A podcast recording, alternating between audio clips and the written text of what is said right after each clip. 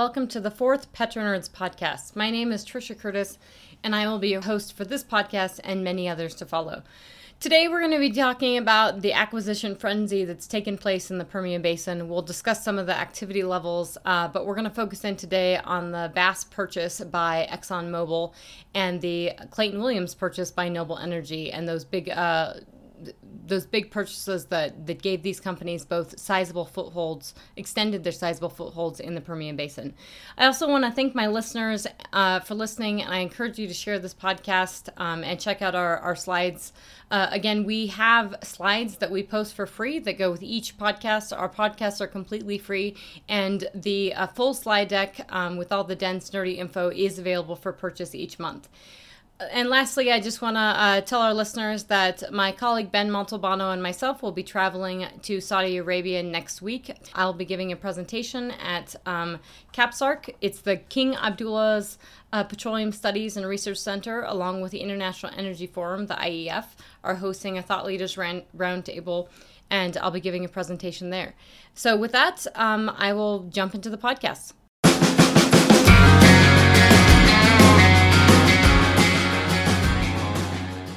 Okay, so today we're talking about the Permian Basin, and we're going to talk about all the sort of uh, a little bit about the, the recent flurry of acquisitions that have taken place and all this hype and excitement that Wall Street is giving the Permian Basin. And it seems like if you're not in the Permian Basin or you haven't recently purchased an asset, um, that you're falling out of favor with everyone and people are starting to question what you're doing. Now, I want folks to be careful about this because I think that um, the way you look at this has to be um, intelligent, and I think that the Permian Basin is a is a wonderful basin. It's a great asset. Um, it, you know, overall, it's it it's going to have a lot of long-term production running room. Um, it's it's going to be a basin that's going to be producing for for decades and decades in the U.S. and it's going to be a, a significant portion of U.S. production growth. However, a lot of this frenzy and excitement does look similar uh, to when companies that were in the Williston Basin and the Bakken were being pushed to have other assets outside of the Williston Basin. And some of these companies, including, you know, Whiting and Continental, went into, Whiting was in the DJ, and, and Continental Resources went into the Anadarko Basin. Now, I, the Permian Basin, I, I don't believe is like the Anadarko Basin. Obviously, it's a it's a significantly oil rich um, basin that's very prolific and, and has um, multiple stacked pay zones and um, is seeing incredible well productivity gains as, as we've illustrated in a lot of our work prior. However, the frenzy of purchases that have been taking place in a sub $60 oil environment and really a sub $55 oil environment um, could constitute some concerns for smaller oil companies that don't necessarily have strong cash flows um, and balance sheets that could support this should oil prices go down further or um, should they realize that they have um, higher capital expenses. And one of the things I want to point out here is that there's been a lot of acquisitions. So, uh, Parsley Energy, um, which if you look at their well productivity, um, if you look at their wells and their productivity gains, they're they're absolutely right in line with EOGs almost. Um, their wells are excellent. They're they're standout um, company in terms of well performance in, in the Permian. They've had sort of a buying bin since late 2014. Uh, they purchased. Uh, since since the downturn they spent 400 million on on 11,700 acres in the Midland portion of the Permian Basin. This purchase itself was about 34,000 an acre and they've had several other purchases that went with this. Concho purchased um, 40,000 acres from Reliance Energy. They paid about 40,000 an acre for this as well. SM Energy, um, same, roughly the same price, about forty thousand dollars an acre. Uh, they purchased um, thirty six thousand, roughly thirty six thousand acres. I, I, think you recall uh, it was 1.6 billion. They sold off their Williston Basin assets to Oasis Petroleum, and they used part of they used those funds to fund part of this purchase because they wanted a foothold in the Permian Basin. Now, QEP Resources is probably the biggest standout, and in June of last year, they actually paid a little over on on if you just do basic math, a little over sixty thousand dollars an acre, about sixty four thousand an acre. It was a pretty small um, purchase. It was ninety four hundred net acres, and it was in the Midland portion of the Permian Basin. So it was a, a not that much production, and that's that's the other thing. It was over a thousand barrels a day of of um, liquids or barrel oil equivalent production the po- point I'm trying to make about some of these purchases is that they don't come with a lot of production with them. So it's a lot of speculation on these assets. And I do think these assets are going to prove great over the long term. I think they're going to be decent assets because I, uh, I, really have confidence in the Permian Basin. However, I think that some of these companies are paying extremely high prices for acreage positions without production that comes with it, um, and at a $52 oil price environment. Um, as well as the Permian Basin dictates uh, many places in the Permian Basin. It isn't like the Williston Basin or the Eagle Ford, where you have a flexibility on on drilling and holding your acreage, where you drill a few wells and you hold your acreage by production. You have to put up more capital up front to drill and complete more wells in order to hold your acreage by production. And this means you have more stringent leasing requirements essentially in the Permian, in many parts of the Permian Basin. And it could catch some of these smaller companies um, in a bit of a pickle if they uh, have to lay out more capital and, and prices, you know, correct and, and they aren't hedged properly. Uh, another thing to note is that we've had several Denver based companies, and again, PetroNerds is based in Denver, and we've had a lot of Denver based companies actually recently purchase assets in the Permian Basin. And I've noted these. Uh, Lilis Energy was one that purchased assets. PDC just had a purchase of, uh, they purchased 57,000 acres uh, for about 1.5 billion or, or about 21,000 um, an acre um, in the Permian Basin. Resolute Energy also purchased uh, about 3,300 acres um, in Reeves County for 135 million. Um, and sometimes you, you come across uh, names like EnCap Investments. I think a lot of a lot of these purchases have been from uh, private equity groups who have amassed some acreage and then they've they've recently sold it off. And I've seen EnCap's name at least a few times in looking at some of these purchases. But I also think it's interesting. I joined a group in Denver um, that has a, a, a educational program once a month and there was a happy hour last month and I attended it and it was all these these folks that are are working and being employed by mostly Denver based oil and gas companies. And I was expecting to talk about the DJ Basin the Denver Julesburg Basin where most of them uh, do their business and work. And contrary to what to my thoughts of, of discussing the DJ Basin, most of the conversations actually focused on the Permian Basin and all the hype around it. And a lot of these companies had recently purchased assets in the Permian Basin. So I found this very interesting. I think it's um, it, again, I have a lot of optimism on this basin, but I, I want to put a little note of caution. I think that there's a lot of smaller companies entering this that one haven't been in the Permian Basin before. Um, they're new to it, and and two are paying relatively high prices in a, in a pretty low oil price environment. Okay, so all that being said, uh, the two most important, or the two, I'm sorry, the two biggest um, acquisitions that have taken place and were close together, and why we're having this pod, we're discussing on this podcast today, are the Exxon purchase, ExxonMobil purchase of Bass and the Noble Energy purchase of Clayton Williams. Uh, but before we get into that, let's just look at the Permian Basin um, activity and, and what's taken place in terms of the rig count and production right now, so we can put this in context. The U.S. rig count has risen significantly since it bottomed, um, and particularly the U.S. oil rig count bottomed at 316 rigs in May of 20, May 27, 2016. Um, the current rig count as of last Friday, February 3rd, there were 583 oil rigs. Um, so that's a, a massive increase um, and is certainly going to contribute to production gains um, going forward or production growth going forward. Now, the majority of those rigs, or a large chunk of them at least, have been uh, from the Permian Basin, those rig additions. So in April uh, 29, 2016, the Permian Basin rig count bottomed at 132 rigs. That is, um, that is Permian Basin oil rigs only. And uh, the most recent figure, uh, February Friday, February 3rd of 2017, there were 295 rigs running in the Permian Basin. So again, a significant ramp um, in that rig count. And we've also seen it, you know, this corresponds obviously with a sort of a, a you know, jagged movement in, in crude oil prices. Crude oil prices bottomed at, at $28 a barrel on February 12, 2016. And from, you know, since then, we've seen, uh, if you compare this with the rig ramp, you've seen a, a nice upward trajectory in the rig count. Uh, we've also seen um, a, in the last several weeks, we've seen an increase in the gas rig count as well. In terms of production in the Permian Basin, production is still just over 2 million barrels per day. It's still edging higher. Uh, and this, these are latest production figures. Horizontal production is about 1.3 million barrels per day, and that's continuing uh, to increase. We haven't seen that really um, come off at all.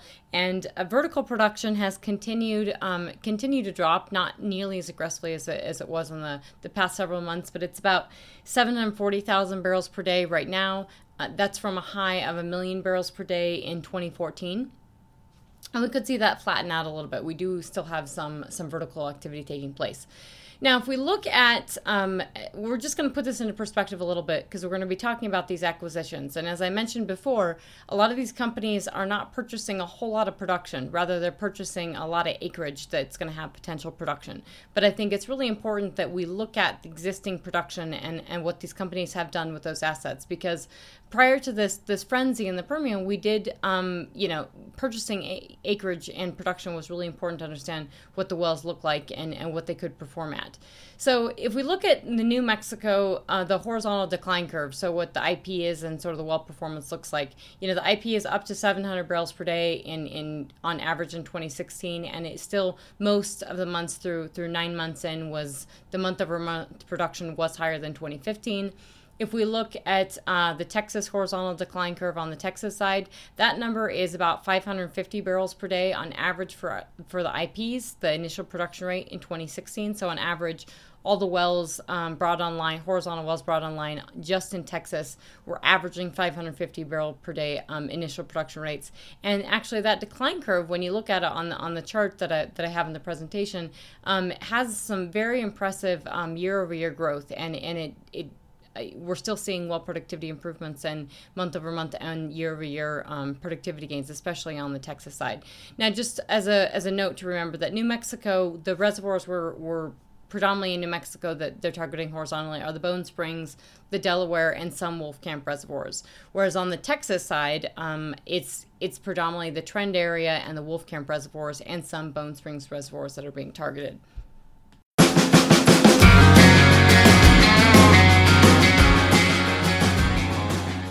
On January 17th, ExxonMobil came out and said that they were acquiring companies um, to more than double their, their Permian Basin resource position to 6 billion barrels. This is according to their, their news releases. This was on, on January uh, 17th at, at 9 a.m. They released this. And this really uh, sent a you know the market in a, um, got a, a, lot of folks excited about the Permian Basin and a, lot about Exxon's purchase.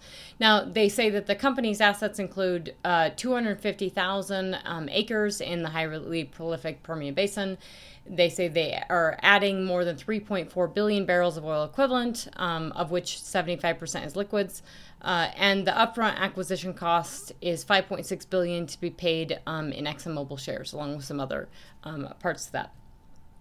Now, if we just want to take a step back for a second um, and look at the ExxonMobil XTO unconventional portfolio, um, what they have right now. Most of their assets and acreage are um, and production are in are in the Permian Basin currently and in the Bakken, um, and they they do look a little bit different than other companies in many ways. So when if you're trying to see, you know, are there wells right next to each other that they drilled in the past two years in the Bakken? No, not necessarily. They're a bit um, scattered across the Williston Basin. Um, that's probably because they're trying to hold their acreage by production. Um, they also have a little more capital flexibility than most companies, um, and they're really looking at this as, as a long term investment. And I do think this is a really important acquisition for the um, oil market because it shows that, that ExxonMobil is very serious about U.S. unconventionals, more, more so than they even were, um, and they're doubling down on the Permian Basin. And I, think this bodes uh, very well for, for U.S um, long-term production growth and, and particularly bodes well for the Permian Basin. And you'll see that evident in, in when we can actually look at some of the wells that they purchased, the, these Bass family assets. Uh, but if we look real quickly, the Permian Basin, they have uh, ExxonMobil um, and, and XTO Energy have um, about 4,500 active wells in the Permian Basin. 457 of those are horizontal. 116 of those are directional, and they have a whopping um, nearly 4,000 vertical wells um, which is a lot. So they only have um, less than 500 uh, horizontal wells, and that's important to point out that even companies like Exxon, and we'll talk about it shortly about Noble as well, as only have a handful of, of sort of horizontal wells to date. Uh, so when we look at these acquisitions, there's not a whole lot to go off of in terms of what the horizontal well activity, but we do have some. Uh, in October 20, as of October, uh, Exxon's uh, um, production in the Permian Basin was about 81,000 barrels a day of liquids, 242,000 um, MCF a day of gas, and I think it's important to point out uh, about 950,000 barrels a day of water production. That's roughly a million barrels a day of water production for just 81,000 barrels a day of, of liquids production, which is um, mostly oil. That's a lot of water production. Um, that's important to point out because that's a cost that companies have to deal with. That they have to um, they have to uh, transport this water. They have to um, put it either uh, recycle it or put it um, in, down to a disposal well, etc. Uh, in the Williston Basin, ExxonMobil XTO is um, has a little over a thousand active wells and roughly the same amount of production as the Permian. Those the production's been steady, about 82,000 barrels a day of liquids production. Obviously, um, that's oil. 164,000 um, MCF a day of gas they're producing in the Williston Basin, and just 57,000 barrels a day of water. So a lot of folks talk about the water cut in um, and the water disposal and hauling costs in um, in North Dakota. That's why I think it's important to, to put in perspective of how much water is being produced in the in the Permian Basin and what the the hauling and disposal costs at least are something to think about. Now, ExxonMobil talks about they they put a couple slides on what their um, you know what their unconventional profiles look like if you dig deep into some of their presentations. But you really have to um, pull out their production on um, through other means that um, to actually see what their production profiles look like. So I have a chart here um, that I'm looking at that shows you, you know, Williston Basin and Permian Basin production have really been sort of in line. We haven't seen a huge ramp up, um, and they haven't they haven't declined markedly or anything since the, the downturn. Williston Basin's come off a little bit, um, and the production's sort of been relatively flat. Now, the asset overview, I think it's um, it's important to say, okay, so what does ExxonMobil have in the Permian Basin right now? What is ExxonMobil and XTO? Um, what is their Permian Basin asset position? So right now they have 17,000 wells. So if you if you pull up a map of all their wells, they show like 17,000 wells. Again, only um, just under 4,500 of those are, are active. And if we look at the breakdown, um, again, about less, just under 4,000 are vertical wells, 457 are horizontal, and um, over 100 are directional. And in terms of the reservoirs for the horizontal wells, the primary reservoirs are the Trend area, um, the Devonian, and the Bone Springs. Um, and it's it's not as many Bone Springs as you think. It's it's it's 20 to 30. The, there might be some more, and they have a handful of, of Wolfcamp wells also. Um, looking at this trend area in Devonian, they have a um, oh, well over 100 wells in the trend area, um, nearly 200, and about o- over 100 wells in the Devonian. And if we look at their the Exxon uh, Permian Basin, their decline curve, so for their horizontal wells of what their decline curve looks like, it is a little erratic. So it doesn't look quite as clean as many other wells, and that could be for a number of reasons of, of what they're doing with them. But in 2016, their IP was just over, on average, um, 400 barrels per day. Um, they, they did do a lot of wells, so there's a lot of wells to go with that number. So about 103 wells um, support that on average that 400 barrel a day IP, which is pretty decent. And then you see some some jaggedness um, in that decline curve. But they do seem to have some relative productivity and, and production growth year over year. Okay, so now getting to the meat of the question, we know what they have in the Permian Basin. So what did they purchase? Now they purchased the a family of companies from Bass Enterprises. Um, this is and and Bopco. So if you're looking for Bass Enterprises, you're going to find um, you know a little over 600, almost 700 wells, but none of those uh, none of those companies, the Bass Enterprise companies, have uh, producing assets. So Bopco is the company that if you look at um, and look at their property count and their wells, those are the ones that have have producing assets. And actually, if you look at Bass Enterprises, they have wells scattered that are not active, but scattered all across um, the U.S. Really, if you if you know geology in the, the Western Interior Seaway, that the map fits sort of perfectly with that. So Exxon hasn't really disclosed if, if they're getting all that, if they're just getting this production, but they, they could have a lot of this, um, you know, extensive assets across the U.S. In terms of the active wells that they've purchased that we know of, of what they're getting and what my my focus on this podcast is to analyze is Bopco has over 2,000 total wells.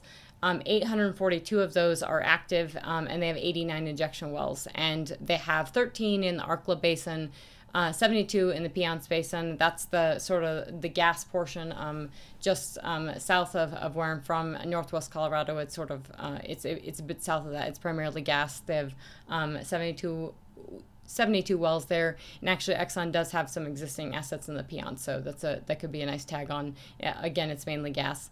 Uh, they have 74 wells in the Texas and Louisiana Gulf Coast Basin, uh, which is part of the Eagle Eagle Ford is in there, and in the Permian Basin. Bopco has 683 wells. So, in terms of production, uh, they have 13,400 barrels a day, about about 3,500 barrels a day of Permian Basin production that Bopco has, the Exxon purchase. So that's actually more production than um, many of these companies I mentioned just before mentioned before when they purchased these assets. Um, you know, Exxon actually did purchase some production that came with with those that price tag, and I believe they paid roughly. I think the numbers are roughly twenty five thousand an acre. I think for these assets. So Permian Basin production about six hundred fifty wells, um, and thir- 13,500 barrels a day production versus the total production of Bopco. Almost all of that's in the Permian Basin, just over 14,000 barrels a day, um, and just under 800 wells for total production. Okay, now if we look at Permian Basin active wells for Bopco, we see that uh, we can see that the where the vertical wells are, where the horizontal wells are, and directional, etc. And most of these wells are primarily in Eddy County, um, and they also have some in Winkler County in, in Texas, just on the border. But these are these are sort of a much more of a similar purchase to the Yates acquisition uh, by EOG uh, when they purchased the the New Mexico side of this. So they have a good portion, 200 uh, over 200 horizontal wells. Most of those are in Eddy County, but they also have uh, a good chunk over 400 um, vertical wells, and those are, are both in Eddy County and in, in Winkler County in Texas. And if we look at the um, where what those wells are in terms of reservoir, we have a mix of where a lot of those horizontal wells are basically a mix between uh, the Delaware and Bone Spring reservoirs. Um, and in the uh, in Winkler County, we have uh, those are under the name Consolidated as well as the Colby reservoirs, um, and a lot of those are vertical. Now, in terms of Bopco Permian Basin, active the active uh, horizontal wells, the decline curve in 2016, it's a pretty decent curve. It's um, over 500 barrels a day IP with a really nice performance um, year over year. If you look at the the year over year performance uh, for 2015, uh, 2014, 2013, 2015 was really off. Their IPs were low. There could be something going on there. But the other years, 2012, 2013, um, et cetera, and 2014, all sort of fall in line right next to each other. So there wasn't a whole lot of um, productivity gains or productivity growth there. Now, on in terms of what the that production looked like, the Permian Basin horizontal production, there's about 200 wells. So what we're looking at in that curve um, is about 200 wells, and obviously um, a lot less wells were done. Uh, you know, we have a handful of wells in 2016, but those numbers did look pretty decent regardless. So 200 wells, um, 11,000 barrels a day of liquids production. This is again Bopco Permian Basin horizontal production, 11,000 barrels a day liquids. 48,000 uh, MCF a day of gas and about 70,000 barrels a day of water. Now, if we uh, look individually and we want to look at the the breakout of horizontal production for Bopco and uh, you know and individual reservoirs, again, we're looking at just horizontal wells. We're primarily we're in Eddy County um, only, and the, there's a split between Bone Springs and Delaware um, reservoirs, so they're pretty evenly. So in terms of Delaware horizontal production, it's about 97 wells, 6,000 barrels a day of liquids production, 25,000 MCF a day of gas, and 57,000 um, barrels a day of water production that IP is um and their well performance and initial production rate is you know in 2016 there were only three wells that were done so it's a, a really small number and the IP is is about 450 barrels per day and there's not much of a curve to even show there. Um, there's nothing for 2015. In 2014, there was 14 wells done, um, and the 2014 curve is a little over 400 barrel a day IP, and you know a a typical decline curve. Not a whole lot of uh, what you would say, you know, overall productivity growth that you would see year over year in, in some of these wells, but they're not bad either, and they have decent IPs and decent curves. Now, if we switch over and look at the Bone Springs, there's about 94, 94 wells included, uh, horizontal active wells. That's 5,000 barrels a day. They're producing 20, 5,000 barrels a day of liquids, 22,000 MCF a day of gas, and 14,000 barrels a day of water. Now, I found that note impressive on the water because um, if, if you compare that to roughly the same amount of wells um, in the Delaware side, that's uh, significantly less water. We're talking 57,000 barrels a day on the Del- in the Delaware Formation for 6,000 barrels a day of liquids versus 14,000 barrels a day of water to 5,000 barrels a day of liquids in the Bone Spring. So a much less um, significant water cut in the Bone Springs. And the well performance there in 2016, there was two wells done in the Bone Springs uh, that had a IP over 500 barrels a day, and it it's a little jagged and kind of messy. This curve is, but it does show um, month over month, year over year gains in in productivity gains there. Okay, so to wrap up here. I'm going to do something pretty nerdy, and we're going to look at the reservoir performance on, on the New Mexico side only, because this is primarily where Exxon, Exxon and XTO purchased assets. Um, is BOPCO's assets were in uh, the New Mexico portion of the Permian Basin.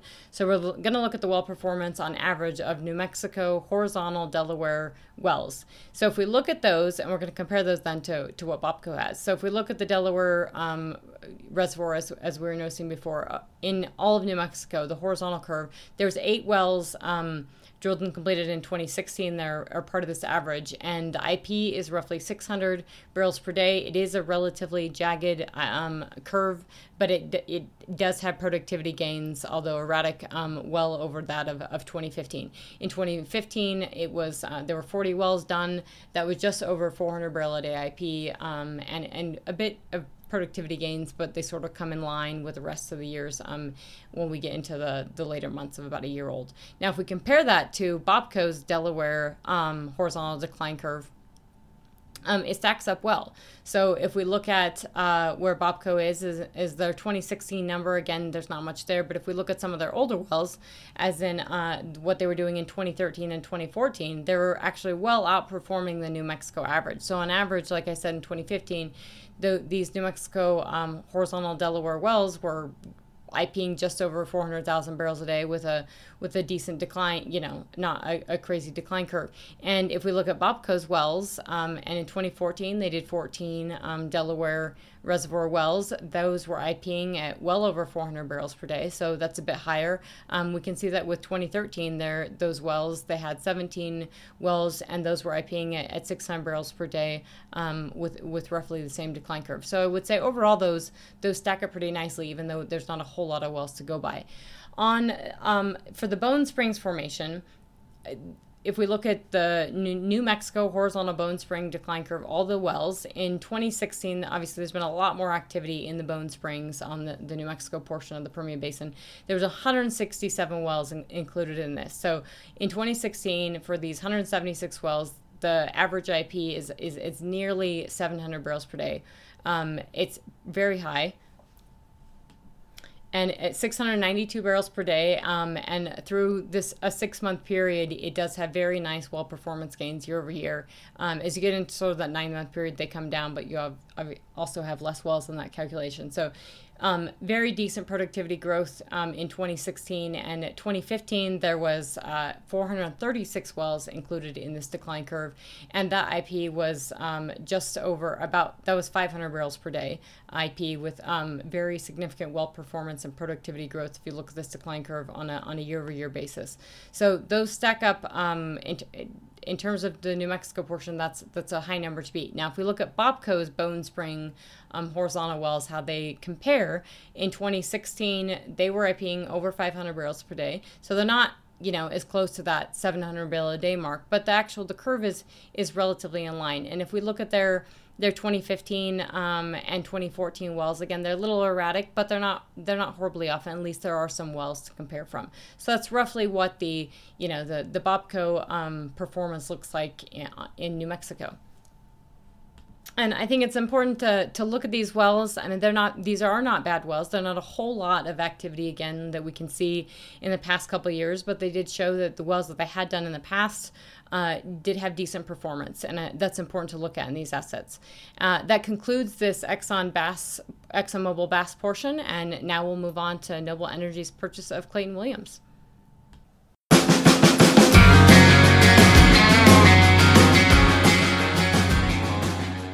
Noble Energy announced that they were acquiring Clayton Williams Energy on January 16th of 2017.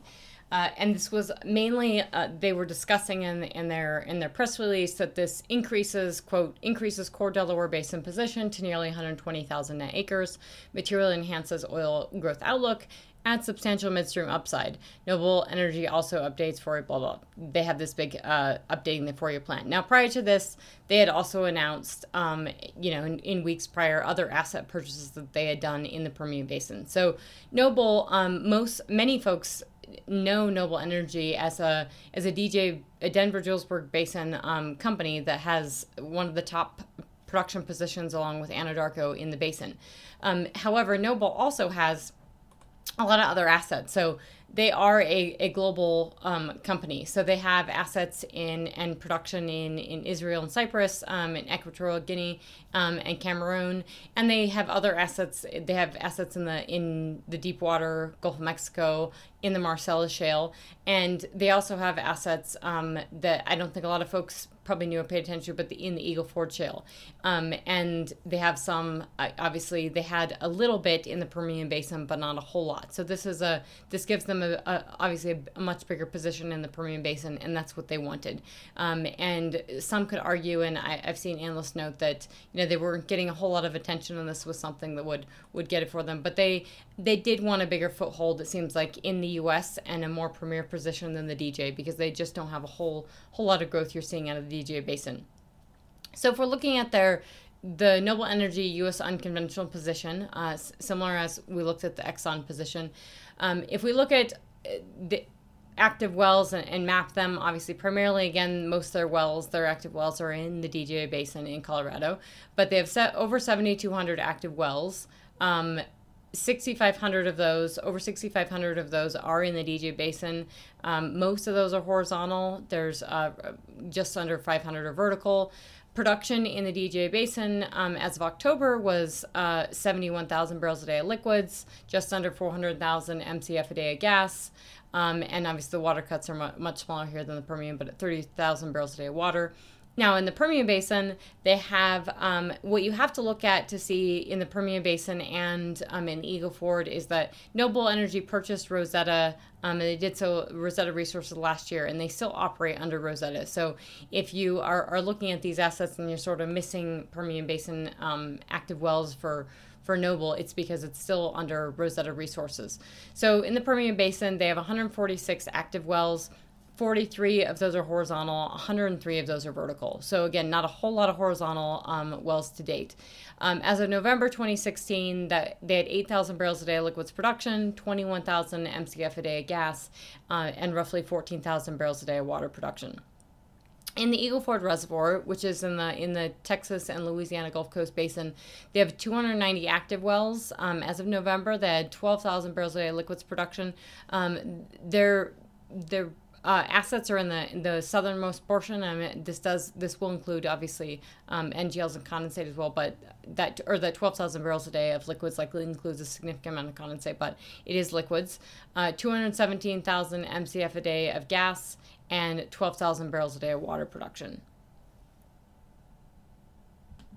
So as we note there, um, the Permian Basin production is relatively new because they purchased they've been purchasing those assets uh, through Rosetta, and if we look at that production, it's been it's been a little erratic between 2013 and uh, to date. Um, but it's uh, and it might the numbers a little funny and it's come off. So we haven't seen massive uh, production gains in the last few years um, in terms of the Permian Basin, in terms of growth. And in the DJ Basin, which is their, their power horse asset for in terms of existing production, um, production has been relatively flat the last couple of years. Okay, so terms of Noble Energy's Permian Basin uh, assets and existing production, their wells are primarily in Reeves County. So if we're looking at uh, in the sort of the northern portion of, of Reeves County, and um, they have 43 horizontal wells and 103 vertical wells. Most of the, the most of these are in the trend area um, reservoir. So 35 trend area horizontal active wells, and they have eight uh, active Wolfcamp wells. Uh, the trend area, if you if just to give you a brief idea of the decline curve in, in 2016 um, the decline curve looks a little odd um, and sort of falls uh, underneath 2015 a little bit. But the ip is about 600 barrels per day um, and if we look at 2015, the IP is about 550 barrels per day or a little over that, but it has a significant month over month uh, and year over year bump from 2014. Um, so you can see the, the productivity gains and growth um, for the trend area were very significant between 2014 and 2015. And there was even some growth between uh, 2013 and 2014 and in 2016 again the the curve looks a little funny but there was only four wells um, that were included in that. In 2015 there was um, eight wells included in that number. In 2014 uh, 36 wells. So not a whole lot of wells to go by but but of the figures um, especially in, in 2015 those eight wells look very solid. In terms of the Wolfcamp horizontal decline curve, uh, there were no wells done in the Wolfcamp. Um, um, under Noble Energy in 2016. In 2015 and 2014, those um, those wells are roughly in line. Again, there's only eight total Wolfcamp wells we're looking at. Um, the average uh, IPs are over 600 barrels per day, um, edging towards sort of 650, and uh, and coming they sort of come down sharply. There's not a whole lot of data to go off here to say are, whether or not these wells are improving um, significantly in, in terms of productivity gains and growth. Okay, so moving on to, to the actual purchase of Clayton Williams. What this purchase was was a move for Noble Energy to have uh, be a premier and significant player. They, they call it premier player in the southern Delaware Basin. So basically, south of what um, Exxon Mobil and um, EOG have done, where they're in the northern portion of the Delaware. I think I've mentioned on the podcast before. I call it the the left foot um, in the in the Permian Basin. This would be the bottom portion, the heel of the left foot that they've sort of purchased, um, and that's uh, if if they have a really good slide deck that I encourage you to take a look at on their website, where they go through this purchase and this asset, and so you can see where their their positioning is, where their um, existing noble acreage is in sort of this northern portion of Reeves, and uh, they did purchase acreage that is just adjacent to it. They also include in that those Clayton Williams acreage positions. They also include um, other assets that are in Andrews County in Texas, um, in sort of the um, upper edge by, by New Mexico, and also in um, in Glasscock and Sterling, which is in more of the midland portion of the Permian Basin. And actually, prior to this, um, this announcement of this purchase, they had purchased other acreage. So it was a they had a nice clean bolt-on acreage position um, of 7,200 net acres that they purchased prior to this, also in Reeves County, and um, about uh, 2,400 barrels of oil equivalent a day that they said they they added. So it was a nice contig- uh, contiguous acre- acreage position that they added. Now they're in their slide deck they talk about where this um, where these assets are um, and they they show you the you know the stacked formations um, and how many wells they could potentially put in that. Um, and they talk a lot about the Wolfcamp um, and also about the the bone springs and what the inventory levels could look like. I think on the geology side i, I like the map that they show and provide um, and they they show in terms of um, oil production or percentage of oil and what the map looks like in the gradient level. So um, they're putting it in the the oilier portion, oilier portion, um, and less in the uh, in the gassy portion. And they say they are in the overpressured um, oil area, oil window in the in this portion. Um, but importantly, as I point out, it's not just about the acreage. Uh, you do have to have some wells to look at, and they, they do point this out in their slides of that they have existing wells to go off of, of vertical wells um, and off of horizontal wells. So we should look at that. And if we look at the Clayton Williams asset overview, if you if you look at what they have, and it is tricky to pull up all these well these names because there's Clayton W. Williams and Clayton Williams Jr. and Clayton Jr. Williams, and there's lots of different names. So if you put all those together, um, and there's quite a few of them, and you look at all their wells, they have a handful of assets in Montana. They've got Permian Basin assets sort of stretched out everywhere.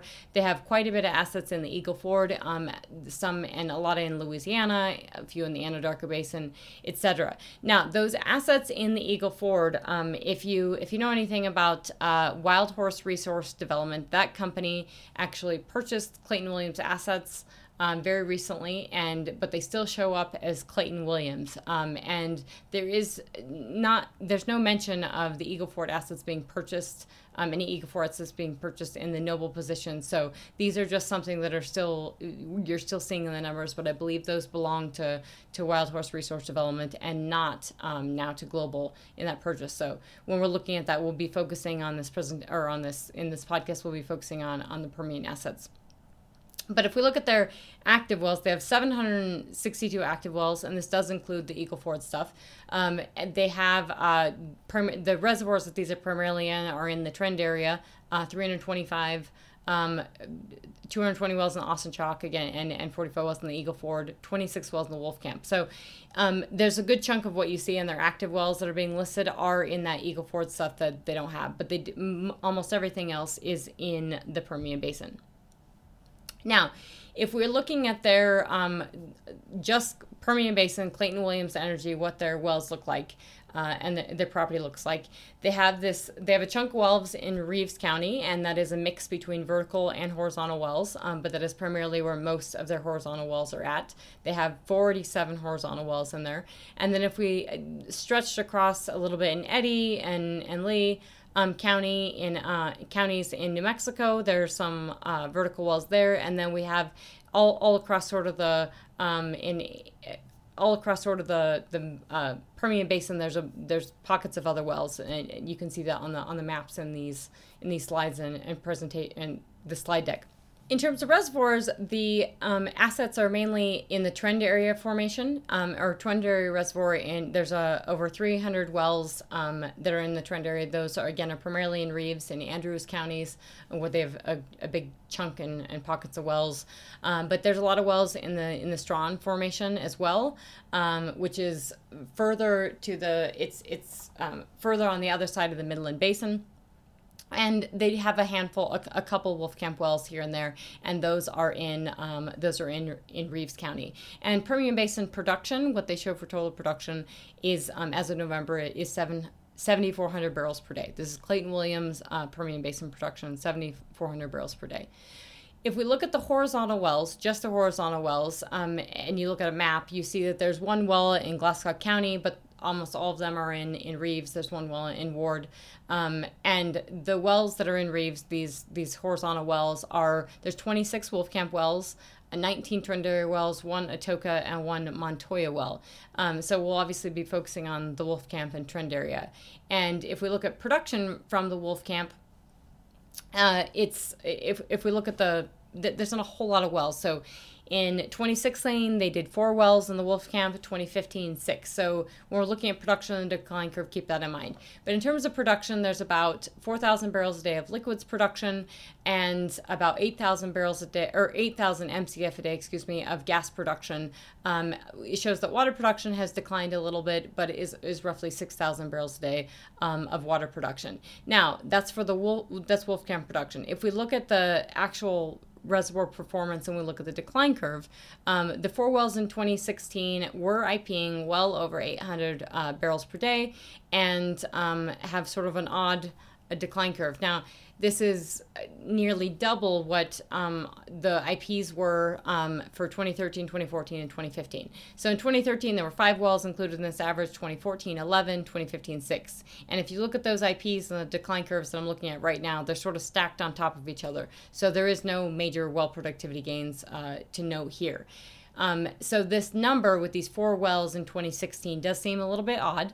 Um, the IPs are really high, um, and and that's great, and it does show you know in the first four months those wells perform well, but in about six months the decline, um, those wells are right in line with the other ones. So there could be some pumping up of those, um, you know, opening up that choke to really get those numbers up um, in terms of those those four wells, camp wells as well. That may not be the case, but it kind of looks like it um, because they don't. Uh, the production comes off really hard in the the sort of fifth and sixth months. Now, if we look at the the horizontal trend area, the trend area reservoir um, that again has 19 wells. Uh, there's 17 wells in basically in total in these numbers, uh, producing about 655 barrels a day of liquid. So not a whole lot of liquids production, a little over 1,000 MCF, MCF a day of gas, and a little over 1,000 barrels a day of water. In 2014, that's the last year that there were wells um, done in the area or, or shown on this is, is, there was only one well, and that well IP'd over 500 barrels per day. Um, there was a bit per, of productivity gains over 2013, um, but not a whole lot. Um, in 2013, there were seven wells included. The IP um, is about 375 barrels per day, and that did have a significant IP increase and productivity gains month over month and year over year from 2012. Um, so not a whole lot uh, to go off there because there's not a whole lot of wells in the past couple of years, um, but that's but it is better than having nothing and it does show us what some of those wells can could look like in the future so to wrap this up we're going to do the same thing we did um, with uh, comparing the reservoir performance and if we compare this, it does look a little different than what uh, Exxon had purchased with Bopco. The stuff that, uh, if, we're looking at in terms of just if the purchase in terms of just what they purchase in terms of production, I think the Bopco purchase looks a little better in my opinion. Um, however, we'll look at these this reservoir performance comparison. So we're looking at Texas only horizontals here. This is Texas horizontal Wolfcamp, the decline curve for the tech, for Texas horizontal Wolfcamp wells versus um, what Clayton Williams Wolfcamp wells look like. And so for in 2016, there were about 400 wells included in the decline curve. The IP was over 500 barrels per day, and it had a very nice increase um, in production over 2015.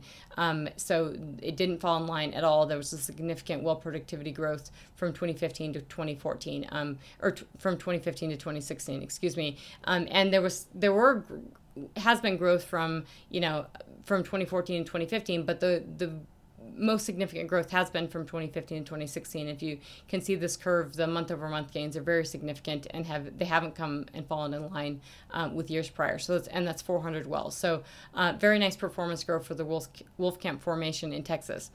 Clayton Williams. Again, we only have four wells to go off of, and that IP is very significant. It's nearly 900 barrel per day IP. Um, and if we look at the force, first four months of production, the production looks excellent for those four wells. However, it comes right down um, in basically the fifth month down to uh, basically 200 barrels a day of production. So that doesn't look too great. In terms of comparison, it's not stacking up the same, um, and that, that decline curve should really be flattening out and shouldn't be um, quite as low. But again, there's only four wells to go off of, so I wouldn't um, I wouldn't be too concerned with that. On the horizontal, uh, on the the trend area reservoir side in terms of what the horizontal wells look like in Texas. There were 800 um, wells included in the decline curve, basically 800 wells completed and drilled and completed in 2016 that are included in this. And the IP was well over 600 barrels per day. Uh, there was um, significant, uh, you know, decent month over month and year over year productivity gains between uh, 2015 and 2016, and there has been from basically every year when we look at the the trend formation from 2011 on up. Um, in the latter months, they've sort of fell in line a bit with 2015. Um, so they're not nearly as quite as robust as, as the Wolfcamp formation, um, but they're still productivity gains, and there are a lot more wells uh, to be included in this. On the Clayton Williams side, again, we only have one well in the trend area to compare to this.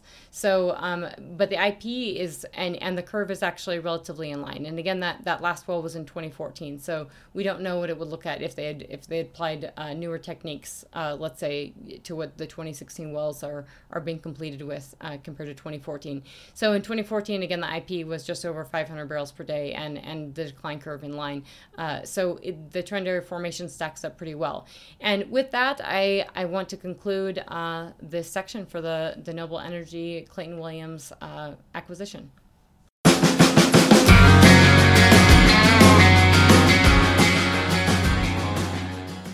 That concludes today's podcast. I want to thank you all for listening, and I welcome uh, I welcome chatting with you on the the following podcast to come. I want to remind our listeners that uh, PetroNerds is a boutique research consultancy and advising service located in Denver, Colorado. And if you are interested in in getting uh, company analysis or dives on individual companies, basins, or assets, or putting uh, U.S. production to a go- global context, please uh, email us or give us a call. I also want to uh, let listeners know that they can purchase purchase this full slide deck um, online. The cost is ninety nine dollars or a year subscription for for every month's podcast. That's that's twelve uh, dense slide decks is for nine hundred ninety nine dollars. But if you want to purchase just a single uh, podcast slide deck, that's ninety nine dollars. There are free slides that go along with each podcast, um, and those are available free to the public as well as the the podcast is entirely free. But if you would like this dense slide deck, and there are there are roughly twenty six uh, slides that go with this podcast, uh, please log on to the website at petronerds.com and check it out or give us a ring or, or pop us an email and we'll be happy to, to work with you. Thank you again.